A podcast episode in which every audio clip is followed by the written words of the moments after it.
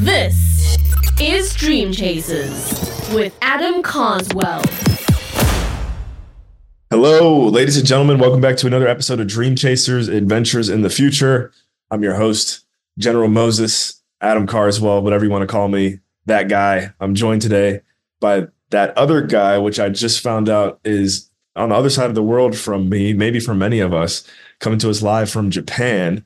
We've got Sam Troy in the building. Sam, it's an honor to have you here. You're a leader of the new school, you're a Toolroom Academy grad if you could just let our, our listeners know what I was most curious about. How did you end up in Japan, good sir? Okay, yeah, good question. First of all, thank you for having me here, Adam. Appreciate it. Absolutely, man. So back to your question. Yeah, uh, I've been here just over 12 years now in Japan. Wow. Uh, I live in a city called Fukuoka, which is in the south of Japan. And to cut a long story short, I came here with my now ex partner, girlfriend. Okay. like a lot of us. Right, we follow follow the where the love goes. Sure. Um, and I just loved living here, and I just been here ever since, kind of thing, right? I like that. And now my life's kind of in in this country. Like it feels like my home now. I've been here so long. Sure, 12 years. And I'm just taking a look at our. So Sam and I are both on the Leaders of the New School compilation for Toolroom Records 2024. And I know we're both having a blast just with everything that's happening in our music careers right now. And I'm trying to find her name. Saeri. Did you get connected with Saeri? Because I know she's Yes. on the compilation and in Japan.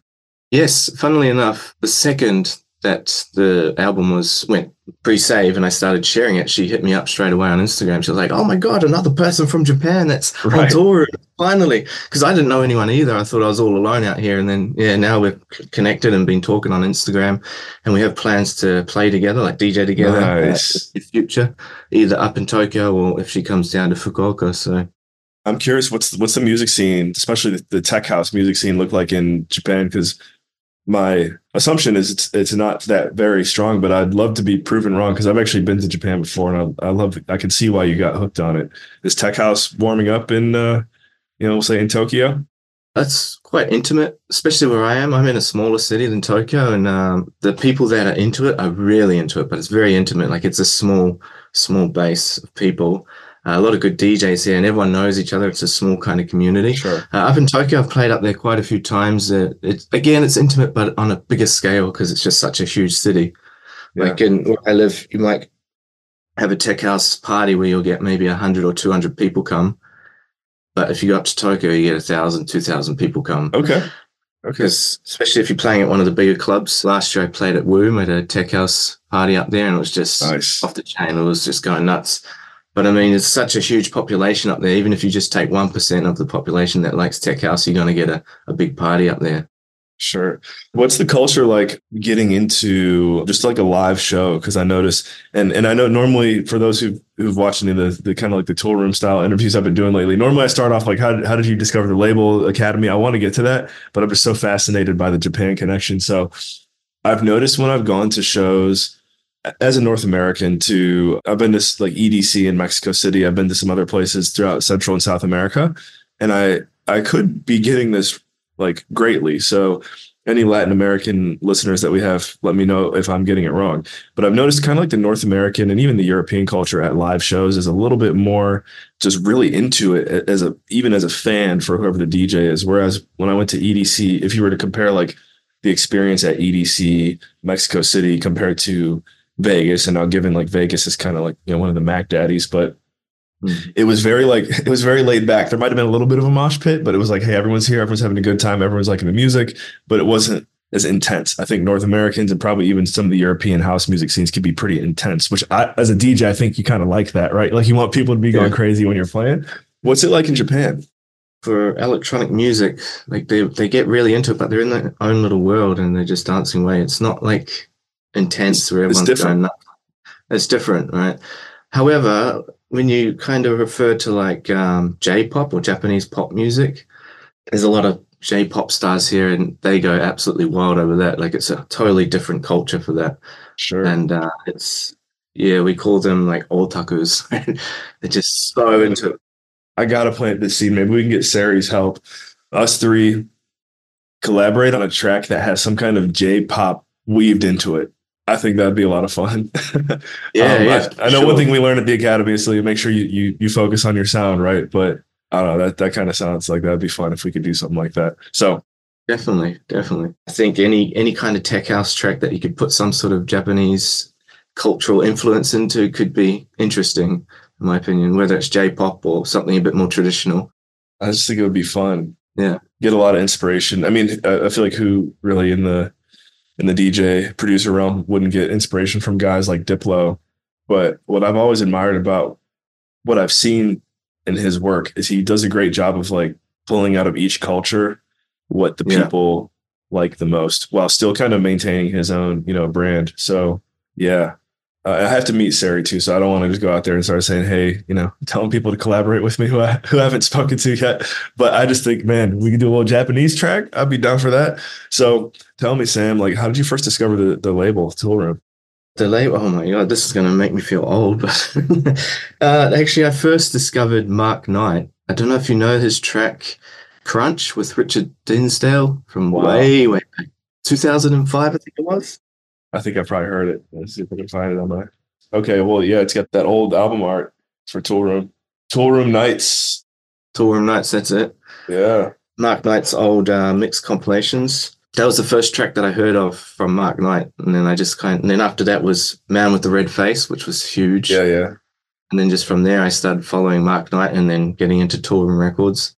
That's cool because you might have. Uh, you're joking like this is gonna make me sound old. That might be the the furthest back reference of a Toolroom record that we've had Really, doing these interviews. I don't know we've done like seven or eight. A lot of people have said things kind of in the realm that you're talking about, man with the red face, which I want to say was no no earlier than 08. yeah, But you just dropped the 06 one on us. Since becoming, you know, I guess I am still a huge fan of the label, and uh, I, I didn't even know some of. I didn't realize how, you know, looking at some of these older Toolroom compilations and records and Toolroom Knights and all this stuff. It's really cool to go back and just kind of see where everything started. I think the Toolroom Radio episode 700 did a great job doing that. So, anyways, man, that's really cool. I'm going to listen to Crunch again after this call. Could you tell us, like, how did you discover the Academy then? basically when it first started in what 2015. Wow, is that when it started? Wow. Yeah, when they started posting about it and advertising it, that's when I became aware of the academy. And then from there, I was very interested in studying there. Uh, it was between Toolroom Academy and uh, Point Blank online. If, Point Blank School, if you've heard that one as I well. don't know. I don't know. Uh, it's another another music school from London, but um, Nice. but I was leaning more towards Toolroom as I was a big fan of the label and obviously into tech house and house music and a big fan of Mark Knight. The real turning point for me was when Mark Knight actually came to Japan. He did a little tour here and he played in Fukuoka and I supported him and I was his translator as well. So I spent a lot of time with him. when He was here and we hung out together and we talked a lot. And I, of course, the first thing I asked him was the, about the Toolroom Academy Yeah. and uh, yeah, he was a really great guy and really talked it up. And I was like, that's it, I'm sold. right. And from there, I just that was what five five years ago now, six years ago. well, 2015. That's you know we're almost almost almost a decade ago, man. It's crazy to think, right? But when Mark Knight came here, it was 2018, so six years Oh. ago. Okay. Cool. Yeah. And then from there, I just made a plan and a goal to get to Toolroom Academy. And last year, it finally happened. Nice. I love that. So did you do the I guess the intensive course where you would get feedback every week with uh well I'm not sure who your teachers would have been. Did you do that one? Yeah, the masterclass. My teachers were Pete Right. Griffiths and uh, D Ramirez. I should know the name of the, of the course. the one on the, the the intimate course. Yeah, that's so Yeah. you're in Japan though is what I was thinking. So were you like doing that at what at like 3 a.m. signing into the course? No, not that late. I was. They planned it so over there it was morning, and I was doing it kind of late at night. Just before, like I'd finish at about eleven or twelve at night. Okay. So it, was, it wasn't too bad. It was actually perfect for me. I love it. Yeah, because I have kids. I, I heard in one of your interviews you also have kids, right? I do. Yeah. Congratulations, man. Nice. You too. Congratulations. So when I was doing the course, it was perfect. I'd put them in bed, and then I'd be able to sneak into the studio and do my course. I had to keep everything at a low level though, but still got it done. yeah, I'm, I'm thinking, uh, yeah, you get the headphones on, right? For me, it's been inspiring to meet individuals like you that have been, you know, in the space, working at your craft for, to be honest, a lot longer than I have on the production side of things.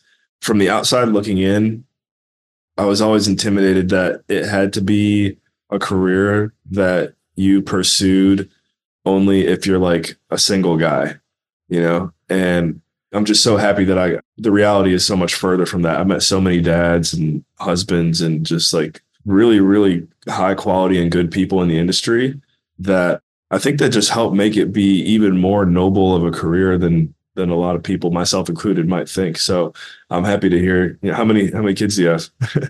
Three. Three. Oh, nice, nice. I have a five-year-old, a son, five, and twins who are almost two. Wow. They're hard work. Yeah. It's uh, well, it's it's tough to be honest. Before the twins arrived, like I was much more in the zone and getting a lot more done. And then they arrived, and my schedule got kind of messed up a bit with them Sure. here. And it's you really have to kind of be self-disciplined and plan and you know make a schedule every day Mhm. so you can create some time to put towards music. It's hard work for sure, but it's it's definitely doable. Yeah, I think it, it just makes you, fo- I think, focus more and prioritize the time more when when you do get a chance to be creative. Yeah, You can get all that energy built up that you know maybe in a previous life you would have just kind of scattered everywhere. At least for me, parenting has kind of helped make sure that those moments where work needs to get done are much more laser focused. So, on the note of getting more work done, what's uh, 2024 looking like for Sam Troy? What do you got in the books?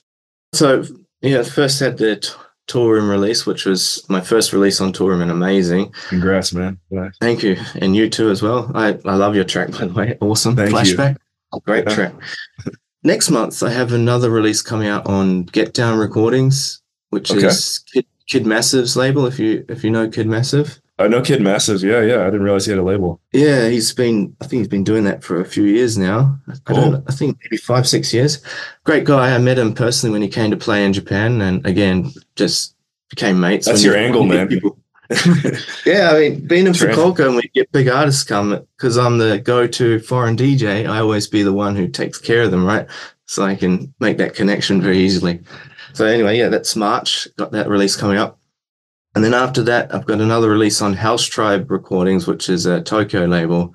Which is I've been a part of them actually for a couple of years now, and we we do events up in Tokyo. Mm-hmm. Um, the event we did in Womb last year was a House Tribe event. And then they also do another event in Fukuoka where I live a couple times a year as well. So I have another release coming out on House Tribe as well. It was actually meant to come out next month, but they delayed it because I have a Get Down re- release coming out. They don't want them to clash, so they're going to delay it again for another few weeks. So that should be out in April. Nice. I got to look up Fukuoka on Google Maps. In fact, I haven't done this in a while, but we'll just do a screen share because I'm sure everybody tuned in visually would like to to see. But it's it's actually a city I don't think I've ever heard of, even though it's pretty big, like most Japanese cities, right? So Yeah. quite far from Tokyo, right? Like Yeah, it's if you jump on a plane, it's about an hour and twenty. It's not too bad, and then Okay. the bullet train, it's almost six hours. So yeah, it is quite far. But Japan, being Japan, even though it's far, everywhere is so convenient because they have an amazing public transport system. Yeah, you know it from uh, so I was there for 10 days in around actually in like 2017, 2018, the time you were just referring to. And I stayed uh stayed in Yokohama. No, nice, nice city. I like Yokohama. I remember being uh to your point just being being impressed that's the thing about Japan is like and I think uh you don't you just don't really see it in the western world but everything's clean, disciplined, great people. I'm sure as if you live there for a decade, you start to see things that you don't like. But I, I always like to tell people if there's one place, if I had to start from scratch, no contacts, no friends, like no nothing, just pick one place in the world to start from scratch, I would pick Japan. Yeah, I mean, it's definitely got a lot of pros living here for sure. Yeah. Of course, there are cons like everywhere in like every country, right? I feel like we just got to make you, we got to make you the, like any major DJ comes to Japan, hit up Sam Troy. Yeah, definitely, for sure. I'd, I'd love to host anyone that comes here, show you guys around, and we can make an event. I said the same thing to D. Ramirez and Pete. Next time you come to Japan, hit me up, and they were like, "Yeah, definitely, we're going to make an event there. You'll be up there helping us out." Dude, nice. Uh, I, I'm gonna, for what it's worth, I'm gonna keep talking about this on the. I did on the last interview too. I'll do it on this one. We have a WhatsApp group chat that we started when I moved here to the Toronto area. Natalie Knox and I. She was on the leaders of the s- new school in the fall, Okay. And we're like, okay, cool. We're gonna add a bunch of Toronto people, and then we started adding a bunch of just Canadian people, and then I shouldn't say we, basically me. I just started adding anyone that I talked to. so I'm gonna talk to Natalie, see if we can get you in there because I think that again, it'd be cool. It'd be cool to just really just grow this little group chat that we have with all the all the alumni and just see what comes from it because there's definitely there's already been some really cool collaborations. There's someone in there who does 30 minute guest mix on her radio show every week. Like I know a lot of students have gotten some publicity that way. So shout out to Leia. Can't remember Leia's last name, but shout out to Leia. Yeah, you probably you probably seen her before. Yeah, on uh, Instagram. Yeah. Ever since I started the academy, like I've started making a lot of friends on via Instagram that are either currently studying at Toolroom or previously studied at Toolroom, and it's just been great. And Leia, I think Leia was her name. She was Right. one of the girls that popped up on my feed, and I started following her. I didn't know she was from Canada though. Like, yeah. Yeah, she's in um Nova Scotia. No, actually, I don't know. She's probably gonna listen to this and correct me, but I think I think Nova Scotia, uh, Okay. or maybe New, New Brunswick. Anyways, man, Sam, really great to meet you. Hear your story. Got to end it on this one. Dream gig, dream venue. Let's manifest your future a little bit. What's the what's the one stage that you know you would love to play on? Oh man. I'm sure there's many. I'm sure there's many, but just first one that comes to mind. Yeah, the first one that instantly comes to mind is um, Printworks in London. Dude, no one said that yet. I don't think anyone said that on this show yet. And I would agree that's a really good pick. Yeah, I mean, every video I see of DJs playing there, it just looks epic. Right. Yeah, the layout with the lights. Yeah, just standing in front of that long kind of, I mean, it's not a hallway, but that just long room of just thousands of people in there with the lights going going crazy. It'd just be amazing. Yeah. I did see something about it closing too, but it almost makes me wonder if Yeah. that's like a, a marketing thing where they say that and then all of a sudden it like opens back up again. I don't know. I hope that's the case because that looks like a really cool place to play. I agree. It'd be a shame for it to shut down, but yeah, I, I heard about it shutting down well, over a year ago, and they, I, when I see them on Instagram, they still seem to be hanging in there. So I'm not sure when they're actually shutting down, right? right. No, I heard they shut down, and then yeah, you see like highlights from Printworks. I, don't, I don't know if it's like old highlights or what. That's so funny. I noticed the same thing. So let our listeners know just best place to follow you. I'm assuming Instagram, but go ahead and just drop uh drop uh, whatever resources you have right now. Yeah, please. Instagram, Sam. Sam oh, well, I better check my name. I think it's Samuel Troy Official. Yeah, that's right. yeah, on is, yeah. Instagram. You can find me there. And on Facebook, uh, my name is DJ Sam Troy Music. So uh, the names are a bit different. But yeah, Samuel Troy Official on Instagram. If you follow me on Instagram, that'd be awesome. Absolutely. We'll get you. I promise you, we'll get you at least one new follower from this Cool. interview. Thank you. and hopefully many more. Anyway, Sam, you're the man. Thank you for investing your most valuable resource with us, your time, especially in the middle of the night or whatever time. What time is it for you right now? Uh, it's five in the morning. Love it. Love it. Well, you have a great day. And yeah, thank you, uh, everyone who tuned in. Thank you, mate. I appreciate you inviting me on the show, Adam. Thank you. You too. Have a good day. All right, guys, remember, in all you think, say, and do, take it to the next level and stay dangerous.